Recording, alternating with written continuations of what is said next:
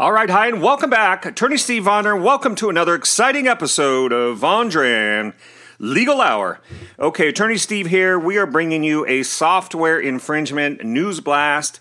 Okay, so we have news that Siemens Product Lifecycle Management Software, Inc. That's a lot. That's a big mouthful.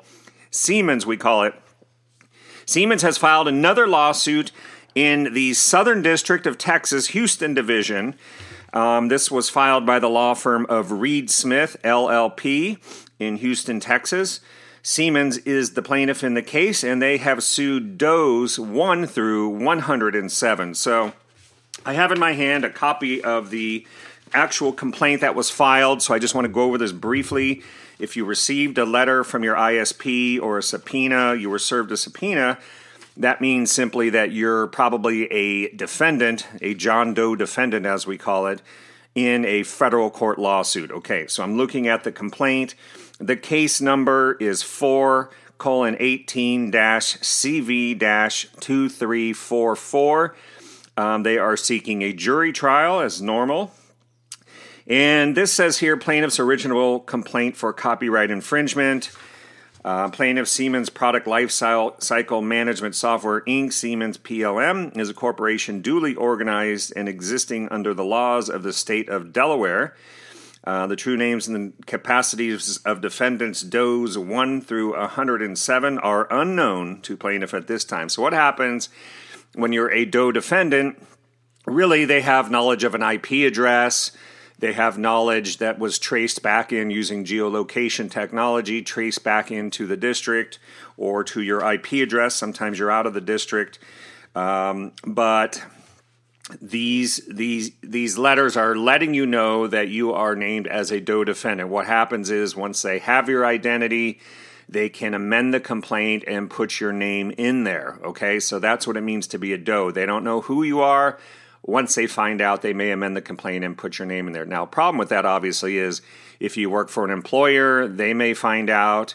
Sometimes in these cases, your employer could be implicated.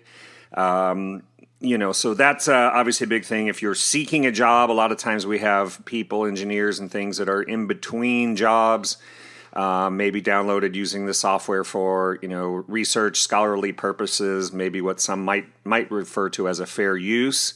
Although, obviously, they're going to dispute that. But there is a concept in the law known as fair use. So at any rate, it becomes a public record if your name gets in there. So a lot of people want to settle these cases, get them moved on, and that's what we help companies do. So let me read you a little bit more about the complaint here just briefly in case you don't have it and you don't have time to pull it up and read it.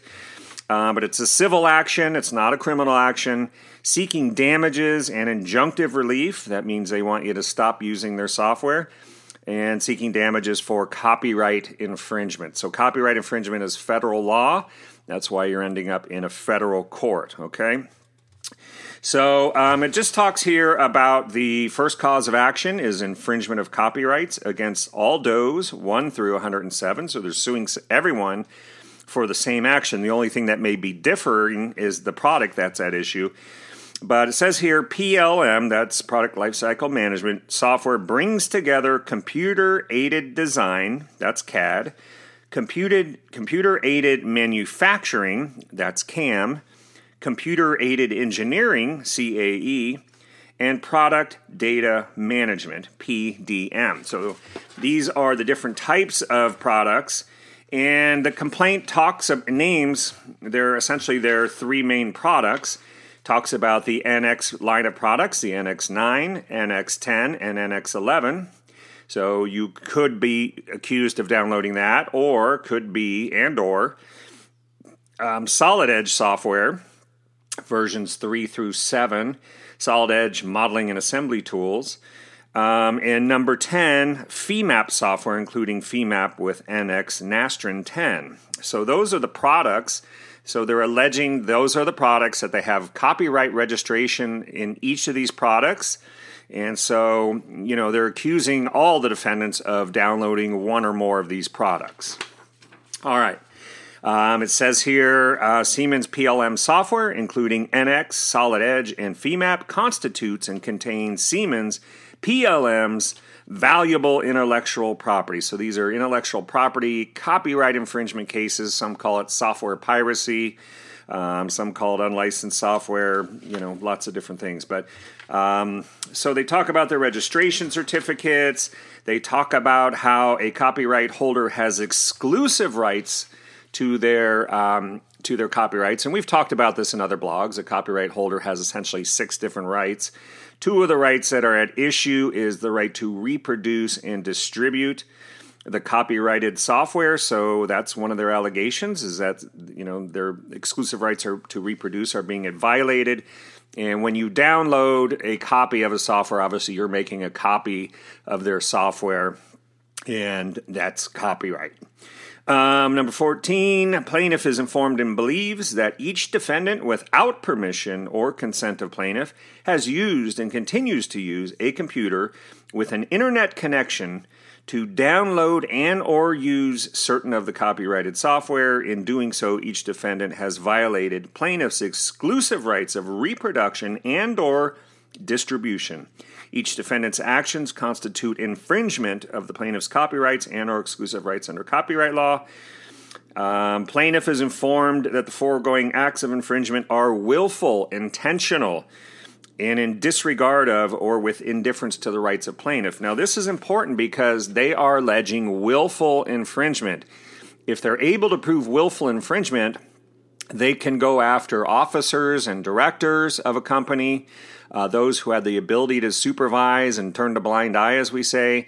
But more importantly, willful infringement can lead to damages of up to $150,000 per copyrighted title. That's statutory damages. Whether or not you can prove even a penny or a loss of a penny, statutory damages can be at play. So that's really the issue with copyright laws. It's very, very powerful law. You know, as I tell my clients, this was created by software companies, movie companies, music companies. I mean, copyright law has some teeth to it because of this. So they're alleging willful infringement.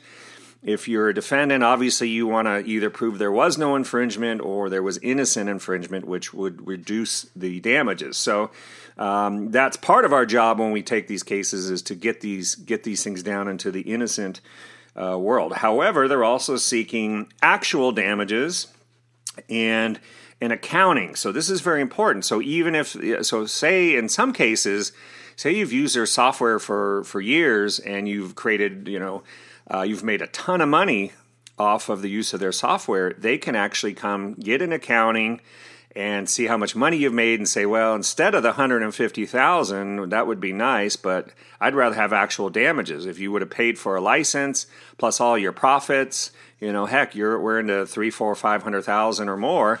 You know, that may be an attractive recovery model for a plaintiff. So you got to beware. There's two sides of this: the damages, the potential liabilities through the roof.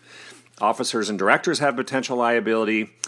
And, of course, it says here, recovery of revenues and profits. And the kicker to copyright law is the recovery of attorney fees. So even if that wasn't bad enough, you know, these plaintiffs can put 1, 2, 3 attorneys on the case or whatever the case may be and seek their attorney fees.